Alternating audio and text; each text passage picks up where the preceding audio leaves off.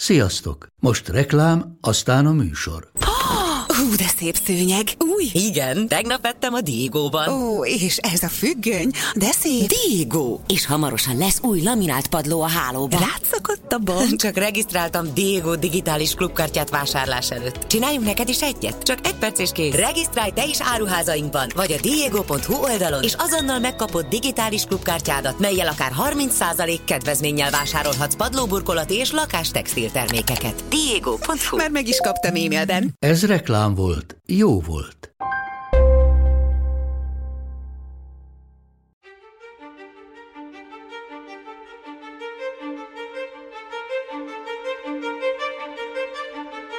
Ha visszanézünk a magyar történelemben, kevés olyan mindenki által egyaránt ünnepelt időszak van, mint a reformkor. A 19. század első felében ugyanis olyan megújulási törekvések ütötték fel a fejüket a magyar arisztokrácia és politika világában, amelyek több szempontból szinte példátlanok Európában. Ehhez jön hozzá, hogyha megkérdeznek bármelyikünket, hogy soroljunk fel nagy magyarokat, akkor szinte biztos, hogy két-három nevet ebből a korból kapásból megemlítünk majd. De mitől reformkor a reformkor? Mik a nagy eredményei, és mi az, ami csak később vagy egyáltalán nem teljesült? Széchenyi és Kossuth hogyan képviselhették szinte az egész országot arisztokrataként? És főként megérdemli-e a reformkor a dicsfényt, amely szinte időszaktól függetlenül rávetül a magyar emlékezet politikában.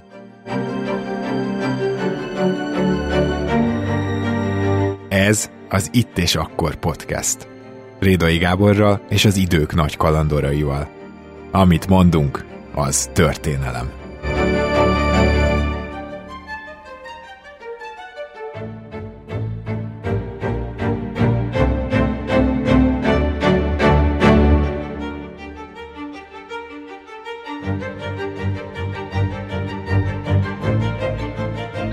Sok szeretettel köszöntünk mindenkit itt az Itt és Akkor podcastben, ma egy picit az általam egyébként oly nagyra tartott reformkorral szeretném, hogyha foglalkoznánk, már csak azért is, mert hogyha megnézzük az elmúlt pár száz évet akár, akkor a nemzet nagyjainak, hát szerintem legalább, hogy az 50 a mondjuk erre a időszakra esik, és ami nagyon fontos még, hogy a re- magyar reformkor az egy nagyon haladó és egy olyan időszak, aminek nagyon sokat köszönhetünk az én véleményem szerint. Persze, mindjárt kiderül, hiszen szakértőnk vagy megerősíti ezt majd, vagy cáfolja. Az ország ezügyben legjobb történészét sikerült meghívnom, úgy érzem, ő pedig nem más, mint az LTBTK oktatója, Fónai Zoltán, nagyon sok szeretettel köszöntöm, és nagyon szépen köszönöm, hogy felfogadta a meghívást. Köszönöm a meghívást. Én szerintem talán azzal kezdhetnénk, hogy a reformkort azt miért pont a 25-27-es országgyűléstől, pozsonyi országgyűléstől jelöltük ki, vagy hát mindenhol, ahol utána olvastam.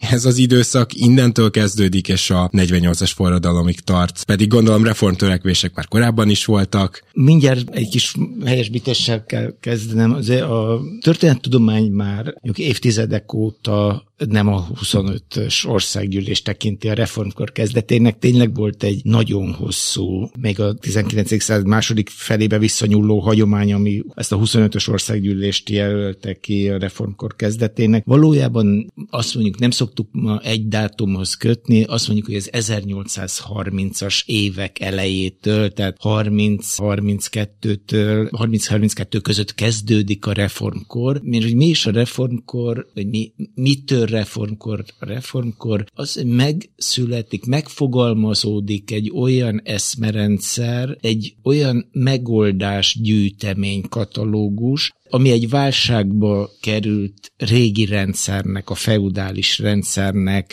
a problémáinak, tehát ezeknek a, válságban felmerült társadalmi, gazdasági, politikai problémáknak a megoldására megoldási javaslatokat kínál, és megszerveződik ezek mögött, a javaslatok mögött egy olyan politikai erő, ami a siker esélyével képviseli ezeket a megoldási alternatívákat, sokat ez a reform ellenzék, a liberális nemesi reform ellenzék. Ez a szerveződés, ez ugye a 30-as évek legelején eh, zajlik le. Egy eh, ma már eh, csak tehát szakmai körökben számon tartott eseménysorhoz kapcsolódik az úgynevezett rendszeres bizottsági munkálatok, amik egy ilyen átfogó reformtervet fogalmaztak már meg az ország modernizálásának, ennek a megyei megvitatása. Egy kicsit, hogy valamilyen közelmúltbeli történelmi eseménysorral a rendszerváltással állítsam párhuzamba. Uh-huh. Egy kicsit olyan ez a 30-32 közötti két év, mint mondjuk 88-89, vagy 88 és 90 közötti időszak,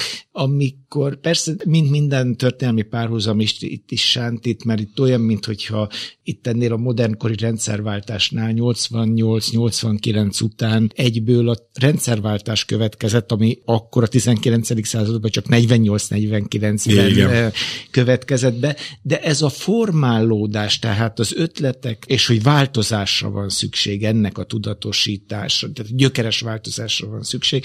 Itt 30-32-ben, ugye 25-ös dátumot nagyon szokás Széchenyinek a közéletben való feltűnéséhez kötni, a 25-ös országgyűlésen ajánlja föl egy évi jövedelmét a akadémia alapítására, tehát történeti gondolkodásban szükség van az ilyen szimbolikus gesztusokra, oh, és ez alkalmas volt.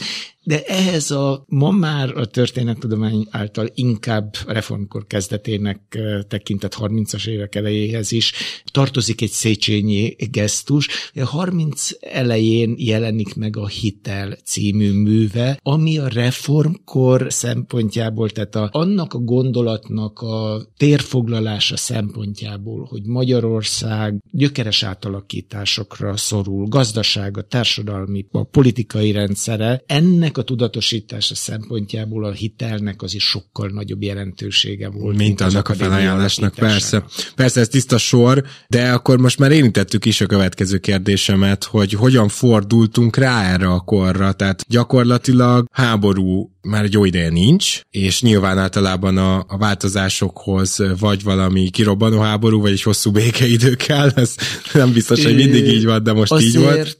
nem volt itt olyan hosszú békeidő, ne felejtsük el, 1815-ben, tehát 15 évvel korábban ért véget egy 25 évig tartó háborús időszak, ez a francia háborúk és a napóleoni háborúk kora, amiben a Habsburg birodalom és így Magyarország is végig nyakig benne volt. Érintett volt, igen. És hogy ez hogyan hozható össze, összefüggésben reformkorral.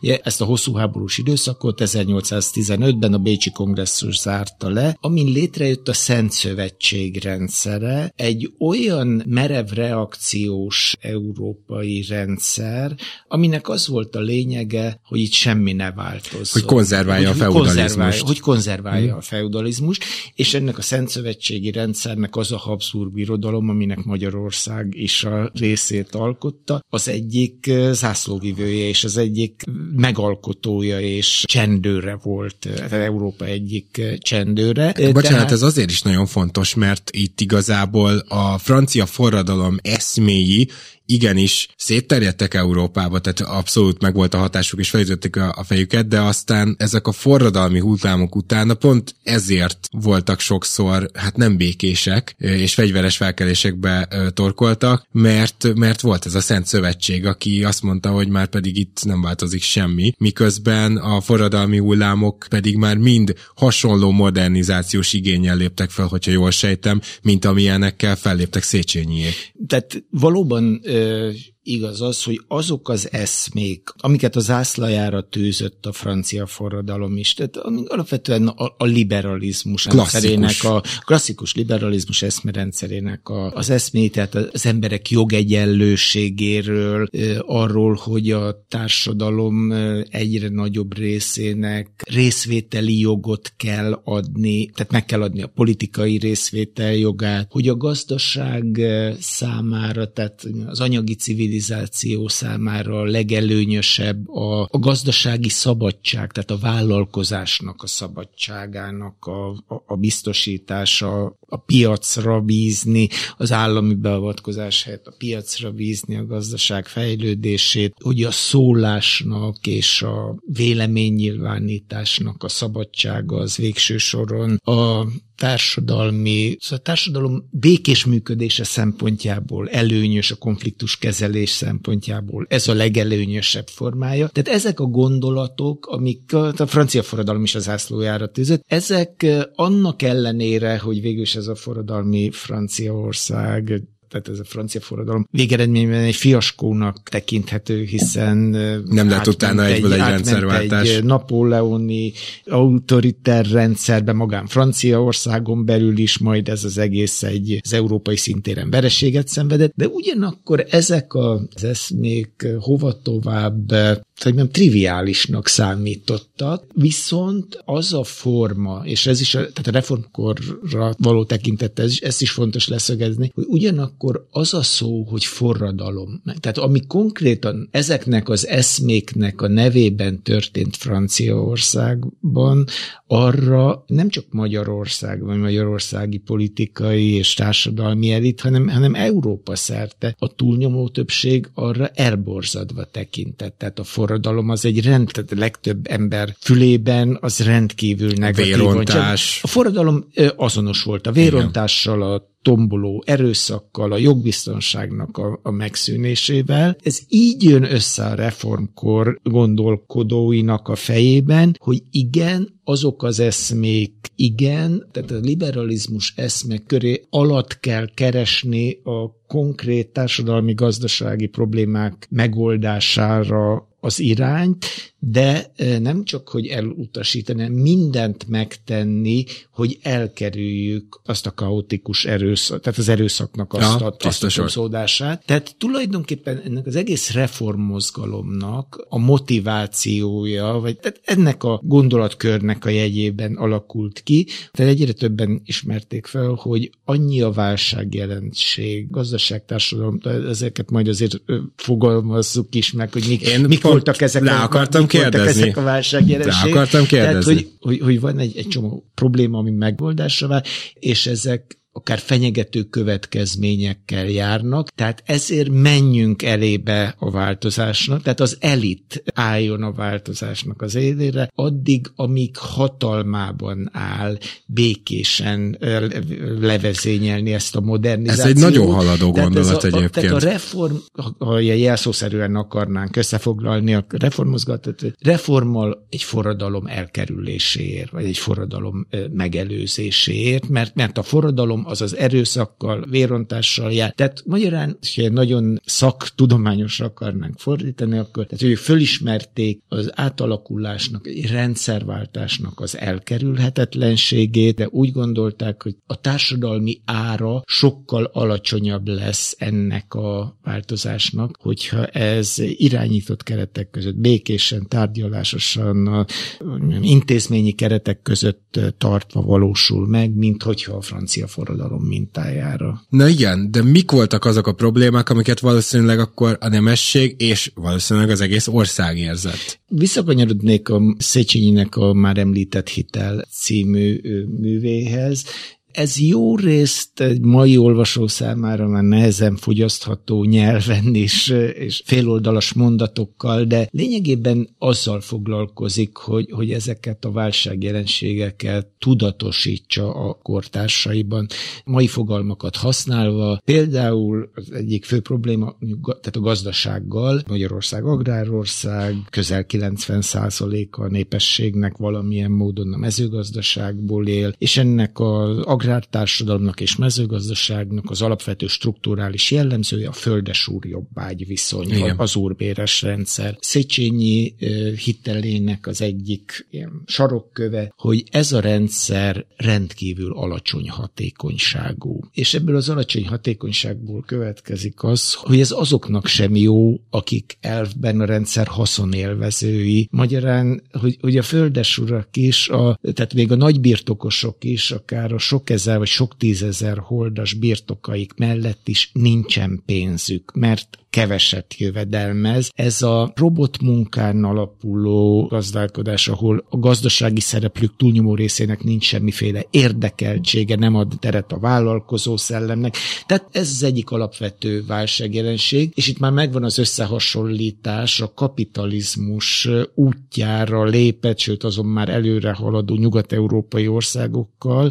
Jól tudom, hogy, hogy Széchenyi Angliában járt például korábban? Igen, itt az utazásoknak, hogy ennek a reformgondolat úttörői közül többeknek az esetében is a személyes tapasztalatoknak, a nyugat-európai utazásoknak van döntő szerepe ebben a felismerésben, tehát ahol azt látják, hogy, hogy ugyanazokból a természeti adottságból egy másfajta gazdasági társadalmi rendszerben mennyivel többet hoznak ki, mennyivel magasabb civilizációs színvonalon élnek azok a társadalmak, és azt érzékelik, hogyha ez így marad, akkor még növekedni is fog a, a, lemarad, a, a lemaradásunk. Uh-huh. Tehát egyrészt ez a, ez a nagy felismerés, hogy ez a feudális társadalmi rendszer, ami a földesúr jobbágy rendszeren alapszik, ez érdekeltség, hiá, személyes gazdasági érdekeltség hiányában vállalkozó kedvet megfolytja, stb., hogy ez tarthatatlanul alacsony hatékonyságú. Ismerős gondolat, ugye a hatékonyságnak, a termelékenységnek a kérdése máig. A másik, hogy ugyanez a rendszer, ami gazdasági szempontból pazarlóan alacsony hatékonyságú, ugyanez a rendszer társadalmi szempontból óriási feszültségeket rejt magában. Tehát az, hogy ember és ember között a jogrendben rögzített módon is ilyen szakadéknyi távolságok vannak, hogy ez egy olyan társadalmi feszültséget állandósít, sőt fokoz a 19. században. Ugye azok az eszmék, amiket az előbb a francia igen, igen, kapcsán igen. említ, ezek azért ilyen, mint a hajszálerek, lassanként beleivódnak, vagy le, leszivárognak a társadalomnak a tudatalattiába is, tehát hogy ez a 19. században egyre inkább tarthatatlan lesz ez a, ez a feszültség, tehát ilyen társadalmi szélsőségek, és egyrészt egy földesúr, akár Széchenyi is, de, de általában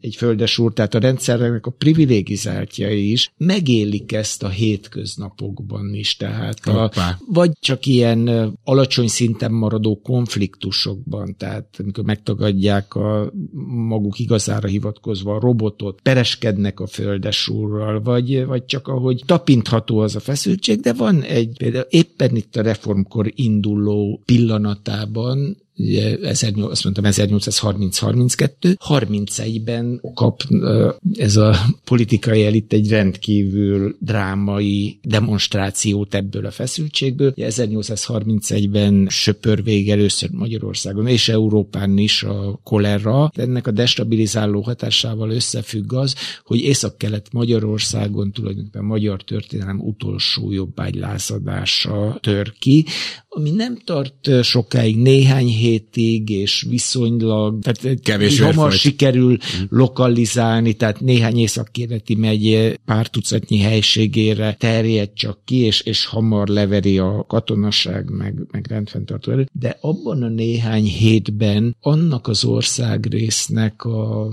nemessége megtapasztalhatta tehát az indulatoknak a hevességét, annak az úrgyűlöletnek a, a, a hevességét, ami egy stabil körülmények között le van folytva, nem látható. Tehát talán néhány tucatnyi halálos áldozata volt. Földesurak és családtagjai, gazdatisztjeik, zsidókocsmáros, kereskedő, stb. De például azok tehát voltak, akiket olyan bestiális kegyetlenséggel, tehát, tehát ez az indulat, ez... És ez, akkor ez ekkor jött szembe, hogy tehát, hoppá. Igen, tehát hogy, és aztán egyébként az, hogy a célegyenesben majd a reformkor végén, tehát 48 előtt annyira felgyorsulnak, tehát például olyan gyorsan válik általános meggyőződésé, hogy noha már másfél évtizede keressük a megoldást a, a rendszer legnagyobb problémájának, a jobbágyfelszabadításnak a megoldására finanszírozni, miből, hogy miből finanszírozzuk ezt, hogy, hogy nincs idő keresgélni, ott külföldről jön egy ilyen példa, külföldről, de közvetlenül közvetlenül a szomszédból. A birodalom, a Habsburg birodalomhoz tartozó része Lengyelországnak, Galíciának 1846-ban van egy hasonló, csak sokkal nagyobb kiterjedésű jobbágyfelkelés, mint 31-ben volt Észak-Kelet Magyarországon, és hasonlóan véres és, és brutális jelenetekkel tarkított, és azért az akkori hírközlési viszonyok, tehát már van sajtó, ezt már pontosan tudják követni Magyarországon. Tehát itt nem Magyarországon, de a határ túloldalán kapnak egy demonstrációt arról, hogy micsoda feszültségek vannak ebben a, és, és, ebben nincs a idő. rendszerben, és hogy nincs idő. Tehát ehhez képest 48-ban viszonylag simán fogadják el az azonnali, majd egy későbbi állami kárpotlással történő jobbágyfelszabadítás. Ebben ennek a 46-os galíciai példának nagyon fontos szerepe volt. És a harmadik, ami a, tehát a rendszerváltás mellett szól, tehát ez az alacsony gazdasági hatékonyság, a társadalmi feszültségek mellett van egy ilyen kevésbé konkretizálható, jellemzően úgy jelenik meg a korabeli közbeszédben, hogy a korszellemre hivatkoznak. Tehát, hogy, uh-huh. hogy, hogy a 19. században ők pont úgy mondják ezt a 19. századot, ahogy mi a 21. századot mondjuk olyan magától értetődően, hogy, hogy ez a, a világtörténelem csúcsa, és hogy ez a 19. században már nem tartható fönn, korszellem nem engedi meg, hogy ezt a, tehát hogy ember és ember közötti, tehát hogy szinte kasztrendszer-szerű merev szakadékokat fenntartsuk, de ezt lefordíthatjuk úgy is, hogy igen, lefordíthatjuk úgy is, hogy egyfajta morális érv is. Mm. Nagyon súlyos. Morális paradigmaváltás történt igen, tulajdonképpen. Igen, igen. Na most ez azért is nagyon fontos, mert ma majd beszélünk nagyon röviden azért a művészeinkről is, akik ugye ebben a korban teljesen szintet léptek, illetve mindenképpen szeretnék beszélni, és azt most szerintem megejthetjük a nyelvújítókról, mert a reformkorral párhuzamosan a kulturális életben is volt egy reformkor, és ennek a kulturális reformnak az egyik nem csak hogy része, hanem szinte az alapja, ami az eszközét megteremtette annak, hogy később a kulturális reform folytatódhasson, és hogy, hogy egyáltalán más szinten beszéljünk, az ugye a nyelvújítás volt, és ezt például ez a korszellem motiválta, vagy, vagy rá tudunk itt valamire tapintani? Ez a modernizációs, tehát társadalmi-gazdasági modernizációs folyamat elválaszthatatlanul összefonódott egy másik ilyen nagykor folyamattal, a nemzetteremtéssel, a modern nemzeti közösségeknek a, a, a megteremtésével. Tehát azért elválaszthatatlan, mert az a egyenlősítő eszme, ugye ez francia forradalom, szabadság, egyenlőség és testvériség, de ebből a a társadalmi emancipációs folyamat, a, a legdurvább társadalmi különbségek megszüntetése, a jogegyenlőség megteremtése, ez elválaszthatatlanul összefonódott azzal a céllal, hogy mindennek az az értelme, hogy létrejöjjön majd egy az azonos jogú állampolgárokból álló jogközösség. nemzet. Ne, nemzet, uh-huh. a ne, uh-huh. nemzet. Tehát, hogy, hogy, hogy ebből egy új típusú állampolgári közösség jöjjön létre. És a nyelvújítás az teljesen szervesen és szint szétbogozhatatlanul összekapcsolódik ez a két folyamat, tehát ez a gazdasági társadalmi modernizáció, amihez a liberalizmus adja a, a, a receptnek az alappontjait, és a modern állampolgári nemzeti közösségnek a, a létrehozása. Ezt az elválaszthatatlanságot nagyon jól illusztrálja, ha már a mm, művészetet is említette, Igen. Kölcsei Ferenc, aki ugye egyszerre volt költő, író, kritikus, nyelvújításnak egyik vezérés, és gyakorló politikus is. Megyéjében is, és aztán az 1832-36-os országgyűlés, az első reformországgyűlés első felében ő volt az alsó tábla, a követi tábla egyik vezéregyéniség, egyik mértékadó személyisége, és amikor ő 34-ben lemond a követi állásra és hazamegy, és beadja a követi jelentését az eltelt két évről, akkor ebből szállóigévé is vált ez a, amiben mint egy összefoglalja az ő törekvéseiket, ez jelszavaink valának haza és haladás. Hazá helyett itt a nemzetet nyugodtan behelyettesíthetjük, és a haladás helyett pedig a modernizációt, igen, a, igen. A, a gazdasági társadalmi rendszerváltás. És tehát, en, hogy, ennek keretében ment végbe a nyelvújítás is, hogy akkor most keressük meg, hogy mi a magyar. Igen, tehát a nyelvújítás az a nemzetépítésnek igen. volt. Tehát, tehát ennek a folyamatnak inkább a, a másik elemének, ennek a modern nemzeti közösség létrehozása szempontjából volt kulcskérdés. Méghozzá két oka is volt, hogy miért kulcskérdés, szóval, hogy, hogy miképpen szolgálja a nyelvújítás. Egyrészt nemzet teremtésnek egy központi eleme volt, hogy homogénizálja, tehát hogy a nemzet definíciójához hozzátartozik, hogy, vagy egyik definíciója, hogy a közös nyelvet beszélő, közös eredet tudat tudattal, történeti tudattal, közös hagyományokkal rendelkező közössége az embereknek, és hogy valóban azonos legyen az a nyelv. Ahhoz szükség volt a nyelvújítás mozgalmára. A nyelvújításról átlag embernek ma leginkább csak ezek a furcsa, komikus szócsinálmányok, szavak, hogyha már... szavak jutnak eszébe, amik nem gyökeresedtek meg. Igen. Eszünkbe se jut éppen azért, mert meggyökeresedtek, hogy az általunk használt szavaknak ma mekkora hányada ezeknek a, tehát a 19. század első negyedének, vagy első felének a, a szüleménye. Tehát, hogy nem igen tudnánk kifejezni magunkat a nyelvújítás során született fogalmak, szavak nélkül, nélkül. amik a lassanként modernizálódó világnak a kifejezésére szolgálnak. És tehát a nyelv újításnak ez volt az egyik fontos, tehát a nemzetteremtés szempontjából az egyik fontos célja, célja és szerepe, hogy a magyar nyelvet alkalmassá tegye arra, hogy az élet minden területének a művelésére alkalmas legyen. Tehát például a jogszol, tehát hogy az államélet magyarul folyhasson, hogy legyenek politikai fogalmak magyarul, hogy az igazságszolgáltatás magyarul folyhasson. Ezt mind meg, kell, meg kellett teremteni a magyar kifejezés, hogy a tudomány tudományokat magyarul lehessen művelni, meg kellett teremteni minden tudománynak a szaknyelvét. Ez az egyik, tehát ehhez kellett megújítani, vagy hatalmas mértékben gazdagítani a szókincset, de, és ez kevésbé van benne szerintem a köztudatban, hogy, tehát, hogy ezekben az évtizedekben megy végbe tulajdonképpen az egységes magyar nyelvnek a megteremtése. Az akadémia, amit már említettünk, hogy 25-ben jön létre, hogy annak elsődleges, tehát Széchenyi felajánlósi beszédében is kiemelt szerepe van a magyar nyelv kiművelésének.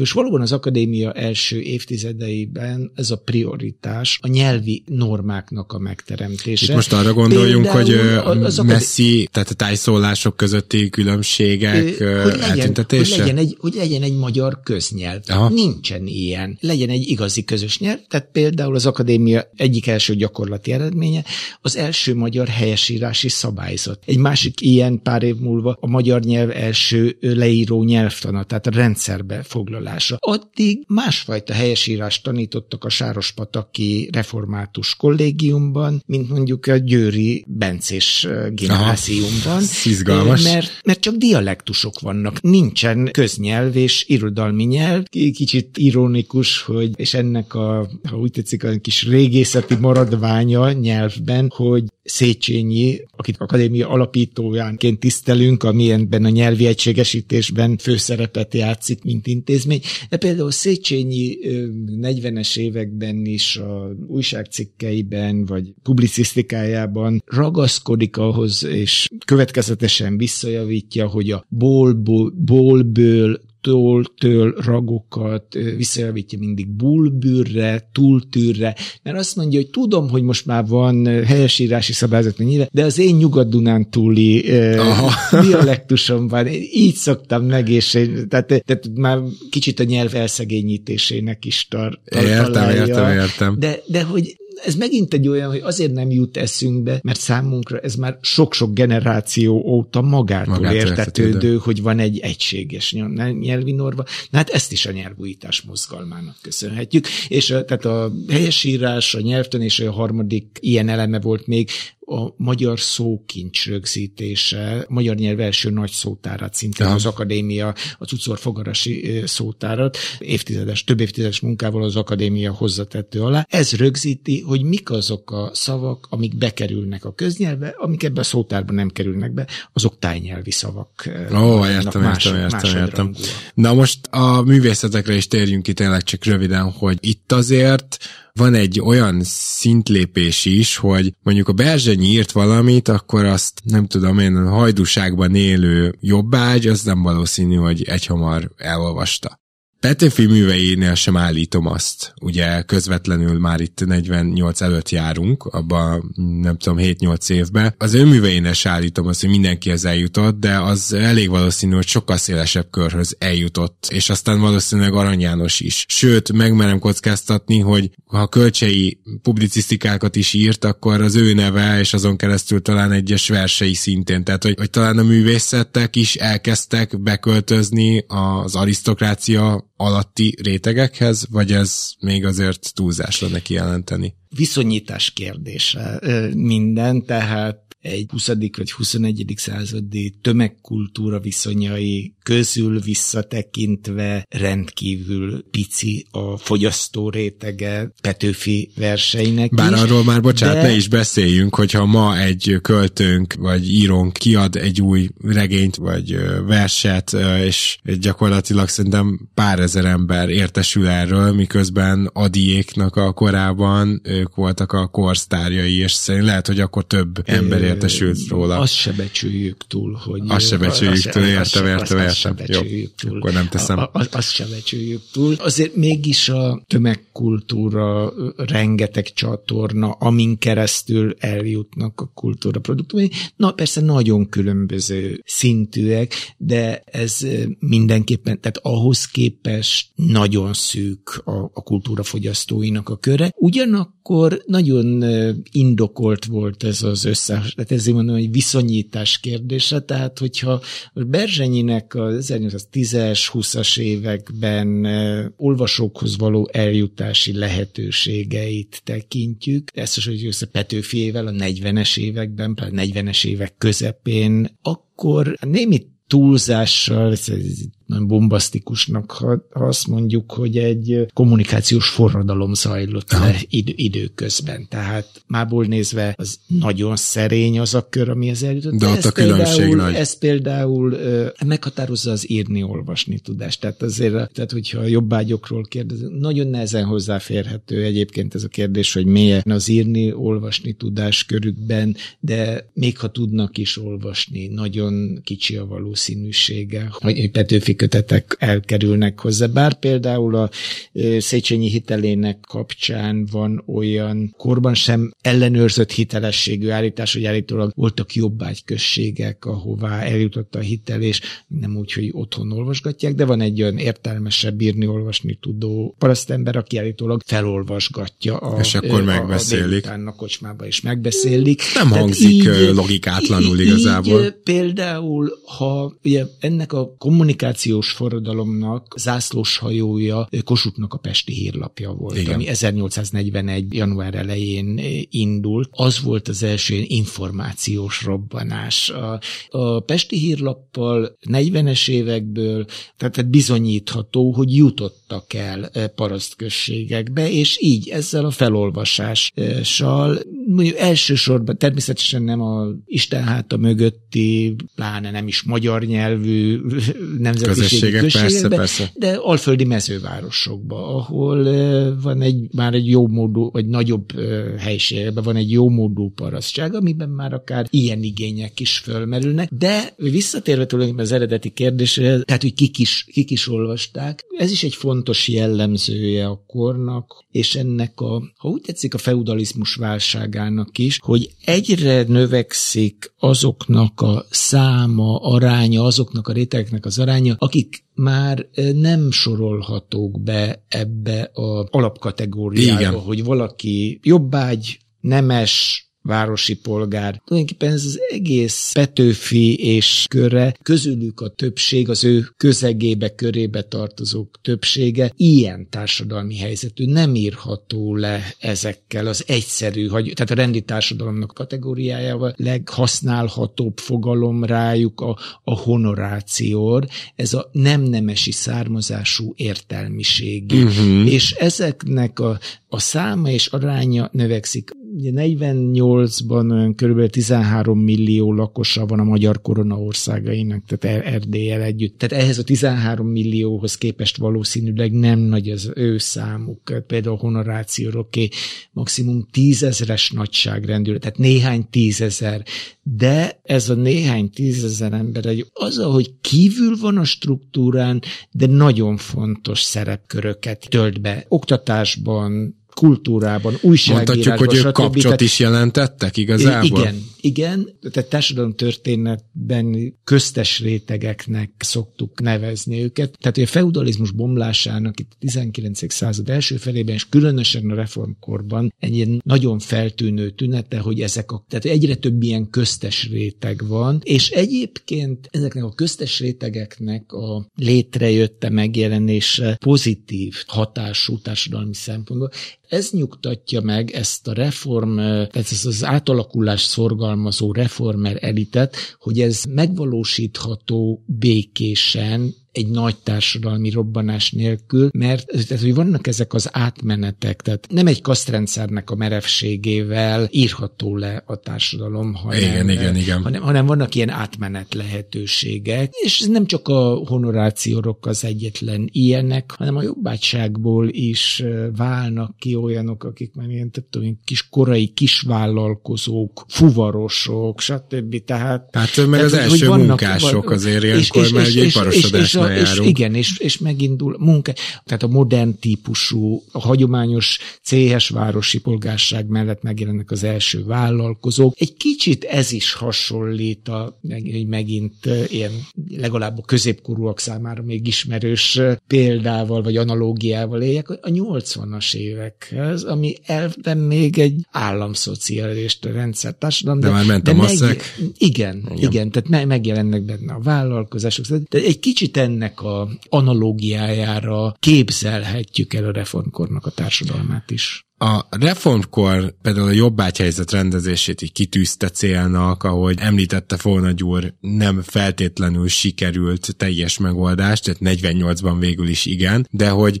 a reformkor elejétől a végéig ez gyakorlatilag egy nagy ötletelés volt, vagy voltak olyan, akár hétköznapokban érezhető dolgok is, amiben a magyar társadalom érezte a változást, és ez azért tartom fontosnak megegyezni, mert abban nagyon különleges a mi szabadságharcunk, hogy az egész ország ország nemestől jobbágyig beállt mögé, és ez tényleg egy külön, ez még Európában is, ha jól tudom, különleges, és nem mindennapos dolog volt. Érezte az ország együtt ezt a változást, vagy csak a változás szele jutott el mindenhova? Úgy fogalmazni, tehát erre az eredeti kérdés, hogy mennyire volt eredményes addig. Igen, addig. Hogy voltak eredmények, ahhoz képest, amekkora tervek, vágyak, várakozások voltak, ahhoz képest szerények voltak az eredmények. Például valószínűleg a, az alapprobléma, a földesúr jobbágy feszültség szempontjából, ami mondjuk a 70%-át érintette Magyarország lakosságának, ennek az alapproblémának a szempontjából nem nagy jelentősége volt annak, hogy a 40-es országgyűlésen megszületett az első társasági törvény, tehát magyarán, hogy hogyan lehet részvény részvénytársaságot alapítani, a boltnyitásnak, a gyáralapításnak a szabadságáról, hogy ugyanezen az országgyűlésen törvényt alkottak az önkéntes örökváltság engedélyezéséről. Magyarán, hogyha a földesúr és a jobbágy megegyezik, akkor egy összeg lefizetésével szabaddá teheti magát. De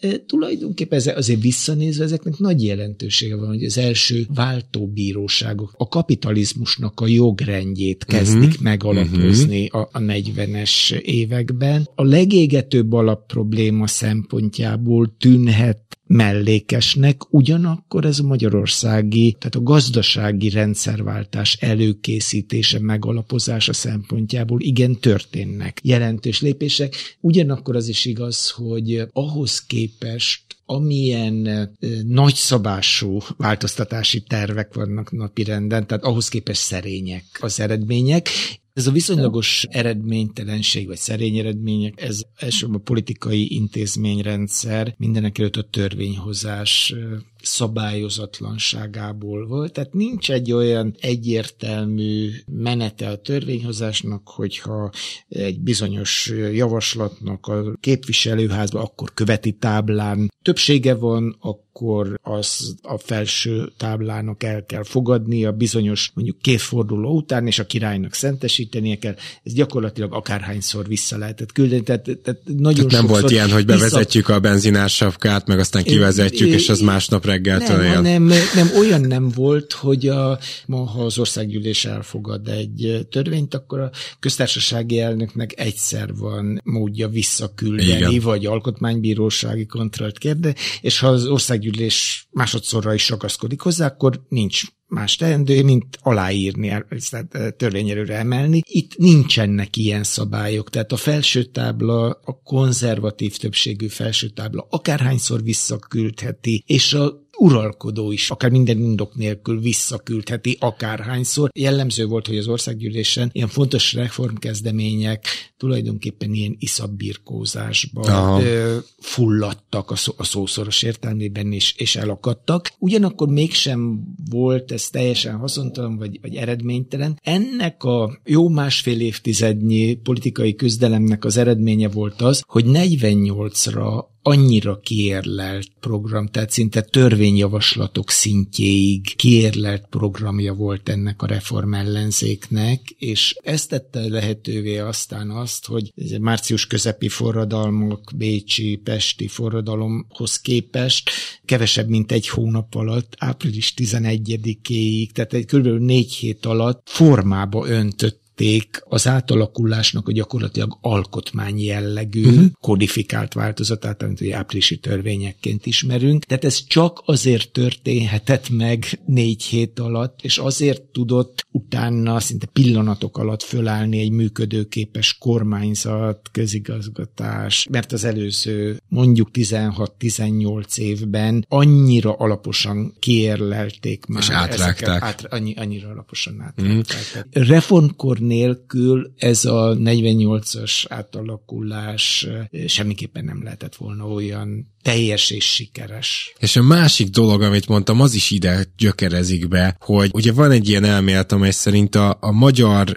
nemesség annyira magára vállalta azt, hogy a jobbágyoknak a, a sorsával törődjön, hogy az ő helyzetüket javítsa, hogy ez azért egyszerűen, még akkor is, hogyha 46-ban is, 31-ben volt nálunk jobbágyfelkelés, de 46-ban már nem nálunk volt, hogy ez egyszerűen egyesítette ilyen szempontból a nemzet változás vágya mentén a nemzetet, akkor így mondom, az akkor még talán nem nemzetnek nevezette, de mégis magyarokat, és talán ezért is volt az, hogy a mi szabadságharcunk az egy egységes szabadságharc volt, szóval azért akarom ezt hangsúlyozni, mert a reformkornak valószínűleg az egyik nagy-nagy vívmánya és eredménye, és keveset beszélünk róla, hogy itt bizony az egész ország valahogy érdekeit sikerült képviselni, és ez megmutatkozott a szabadságharcnál. Fogalmazzunk úgy, hogy tehát az egész ország helyett úgy, hogy a, a társadalom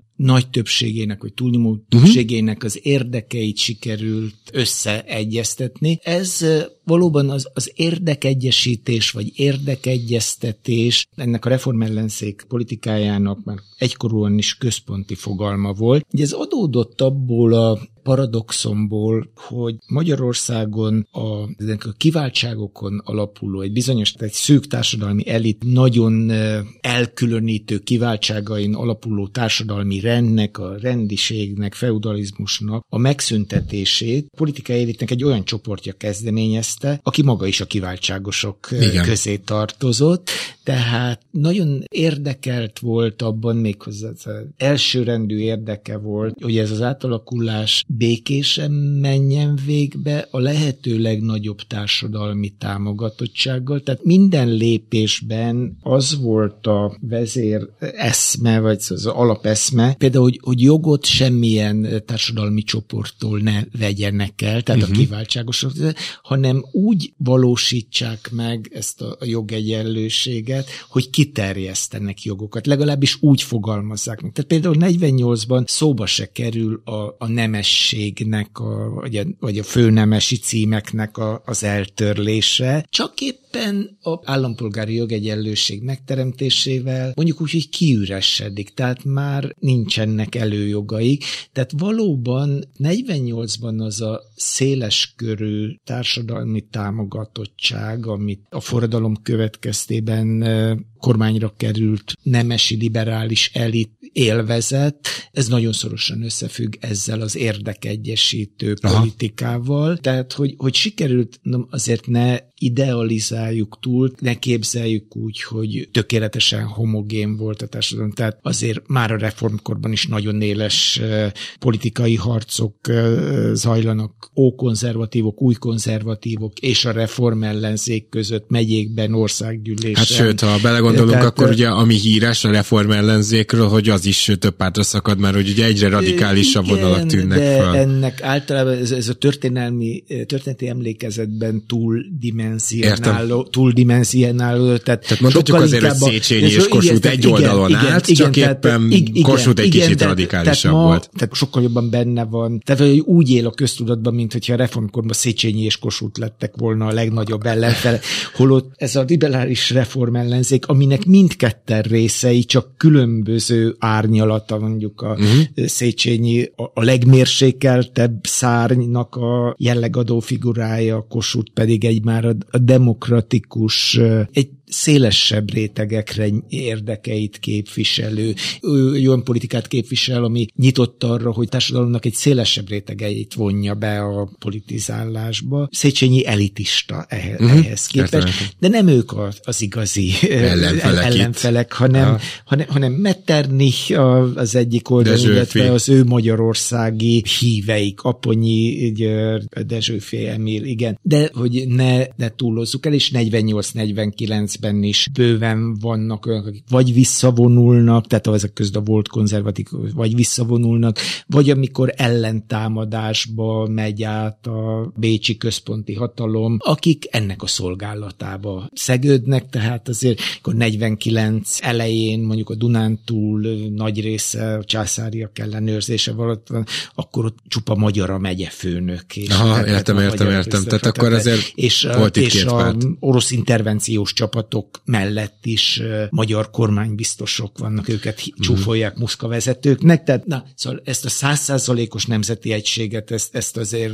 Hát durva is lett volna, igen, sikerült, tehát ez, nyilván ez, nem. Ez durva, de azt tényleg, szóval a történelem hamisítás nélkül kijelenti, hogy a társadalom nagy többségét sikerült ennek az érdekegyesítő politikának a, révén egy azonos politikai táborban egyesíteni, és egyébként ebben ezt, ezt nem lehet elégszer egyszer hangsúlyozni, a jobbágy felszabadításnak van döntő szerepe. Tehát ez volt az a konkrét kézzel fogható élmény 48 tavaszán, ami azt az egyszerű írástudatlan Réteget. jobbágyot és a jobbágyat elért, aki, aki addig a politikát az urak dolgának tartotta. És Kossuth tudósításai sem jutottak ne, azért hozzá el. Természetesen tehát, hogy... nem jutottak igen, igen, igen, el, igen. el hozzá. A jobbágy felszabadításnak az élménye és a választójog, hogy ami nem messze nem volt általános, de, de mondjuk a, például volt jobbágyok esetén egynegyed telkesnél húzta meg, hogy aki legalább egynegyed telke van, az részt vett az országgyűlési választásokon, ami azt jelentette, hogy a, a felnőtt férfiak körülbelül egynegyede választójoghoz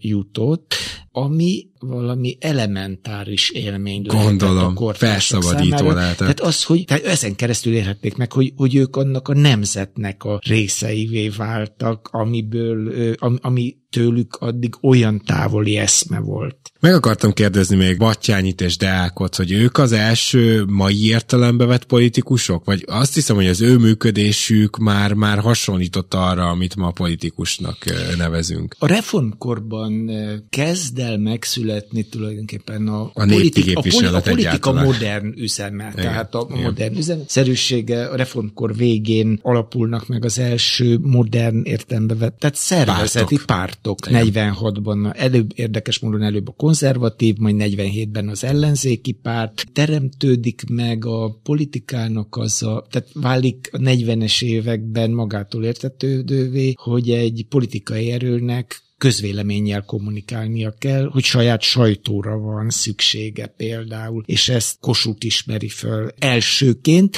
de nagyon hamar ehhez alkalmazkodnak a konzervatívok is, nekik is kell sajtó, stb. Az egyesületek, és igen, itt jelenik meg, vagy kezd el kiformálódni a politizálás, mint mint szakma is.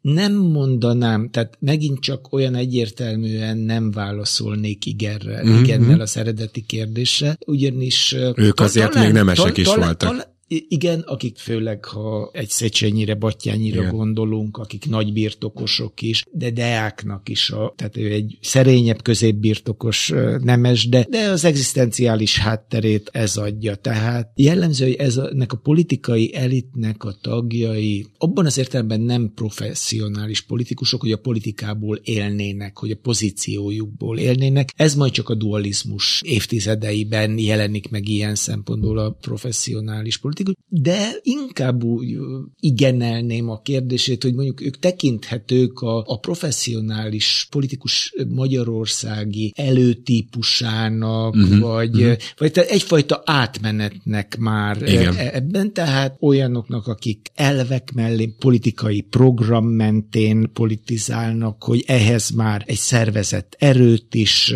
létrehoznak, tehát bizonyos tekintetben már velük megszületik a, a modern, a professzionális politikus típusa, de azért, mivel nem a politikából élnek, ilyen szempontból talán még leginkább Kossuthra Aha. mondhatjuk azt, hogy tehát ő áll legközelebb ehhez a, a profi politikus típusra, bár ő is inkább az újság szerkesztői, újságírói tevékenységéből él, vagy különböző egyesületeknek a igazgatója, tehát társadalmi egyesületek, de aminek persze megint csak nagyon erős politikai beágyazottsága van. Tehát ezért mondom, hogy ő az, aki legközelebb áll a, úgy, úgy az első vonalbeliek közül a, a modern értelembe vett professzionális politikus típusához. Én ezt nagyon szeretem, hogy az adásainkban több mítoszt is esetleg meg tudunk cáfolni, de most feltenném itt a végén a kérdést, hogy van-e olyan mítosz a reformkorral kapcsolatban, ami tanár urat zavarja egy kicsit, hogy az létezik, és esetleg megcáfolná, vagy van-e olyan, amit nem hangsúlyozunk eléggé? Szóval olyat, ami zavar, nem tudnék mondani. Tulajdonképpen az egyik kérdésével érintett egy mítoszt, és szerintem ez a legalábbis sokáig ez volt a legmitikusabb mítosz a reformkorral Igen. szembe. Tehát, hogy a nemesség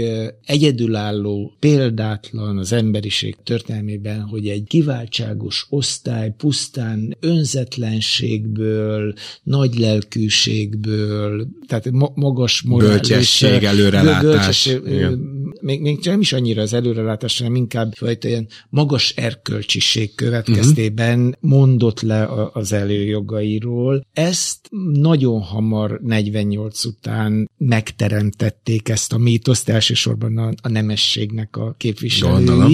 és háttérbe szorult az, amivel kezdtem, és ami azért kezdték el, és Széchenyi a hitelben erre akarja ráébreszteni a, az osztályos társait, hogy ez a rendszer már nekik se jó. Aha, Tehát, aha. Hogy, hogy, hogy valójában...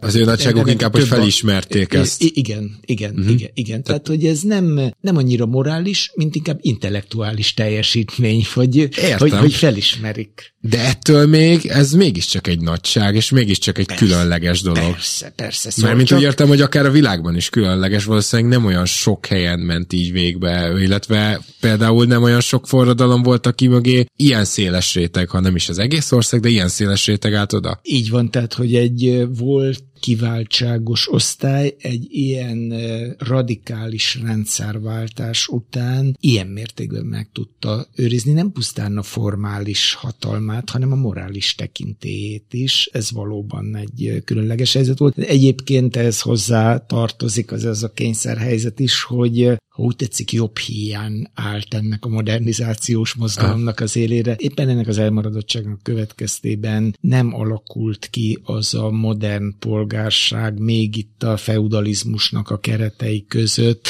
ami a nyugat-európai országokban aztán a motorja lett ennek az átalakulásnak, tehát ami, ami emancipációt követett. Ugye ez a, lehet a, a, a későjövőknek az előnye, tehát volt már érintőlegesen szó, ezeknek a modernizációs elképzeléseknek a, a mintáit Nyugat-Európában látták. látták. Igen, igen, igen. A gazdagabbak, szerencsésebbek, személyes tapasztalat, utazások, a többség az olvasmány uh-huh. élményeiből ismerte az, hogy milyenek is már nyugat-európai társadalmak. Tehát ez a késő jöttek előnye, hogy mi tanulhattak belőle, tehát, tehát ott, ott volt a minta, tehát megvolt a kiút, és ott volt az összehasonlításnak a, a lehetősége. Igen. Tehát ez semmit nem vol le ennek Igen. a generációnak az érdeméből. Sőt, és ezt a tanulási folyamatot, bocsánat, én úgy gondolom, hogy még manapság, és most ne csak Magyarországra gondoljunk, hanem az egész világra, még, még manapság is sokszor nehezére esik az országoknak, hogy egy másik ország példáján tanuljon. Ö, Tehát, hogy ez, ez nem, gondolom, nem olyan ennek a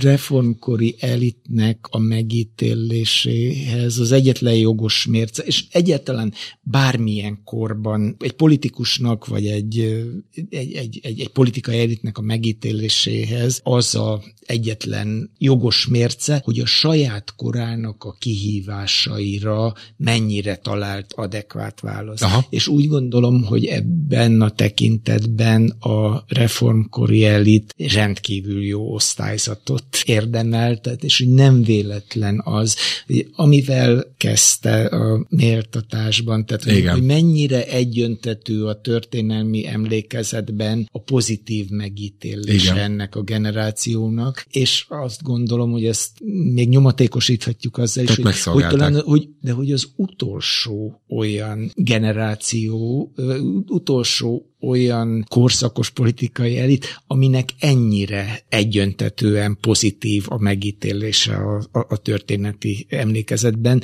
Már az összes későbbi polarizált általában emlékezett közösségek állnak mögöttük, hát a 20. századi Arról ne is beszéljünk, igen. Ne is beszéljünk. és, és hogy ezt azzal érdemelte ki, történelem nem, a, nem az élet tanítómestere, ezt már ez a történészek, vagy történet tudomány ezt már rég elutasítja ezt, tehát hogy történelmek ilyen, tehát olyan szerepet tulajdonítsunk, hogy abból másolni lehet, vagy hogy közvetlenül lehet levonni tanulságot. Ha valamiféle tanulságot mégis akarunk levonni, vagy szóval, tehát amit érdemes, ami örökérvényű ennek a reformkori politikai elitnek a teljesítményéből, az, hogy a saját koruknak a kihívását pontosan mérték föl, és nagyon éles nagyon körültekintően és, és alapos tájékozottsággal találták meg arra a kornak megfelelő választ, és, és hogy a korban a legfejlettebb mintákat vették alapul. Ez egy nagyon jó végszó volt. Fonagy Zoltán, nagyon szépen köszönöm, hogy elfogadta a meghívást, és szerintem most tényleg kicsit képbe helyezkedhettünk arról, hogy a reformkor miért is volt reformkor, és az nagyon jó zárás volt szintén, hogy, hogy az emlékezet az miért ilyen róla, úgyhogy még egyszer köszönöm. Köszönöm meghívást, viszontlátásra. Kedves hallgatóknak pedig a figyelmet köszönöm, tartsatok velünk a legközelebb is, mert hogy következő héten is majd érkezünk, meg a következő hetekben, és természetesen csatlakozzatok hozzánk akár Facebookon, akár Instagramon, akár a szokásos podcast követő helyeken. Most búcsúzik Rédai Gábor, valamint a segédszerkesztő Katona Csaba, illetve producer párosunk Román Balázs és Hampuk Rihárd, és ne felejtjétek, hogy amit ma mondtunk, az már történelem.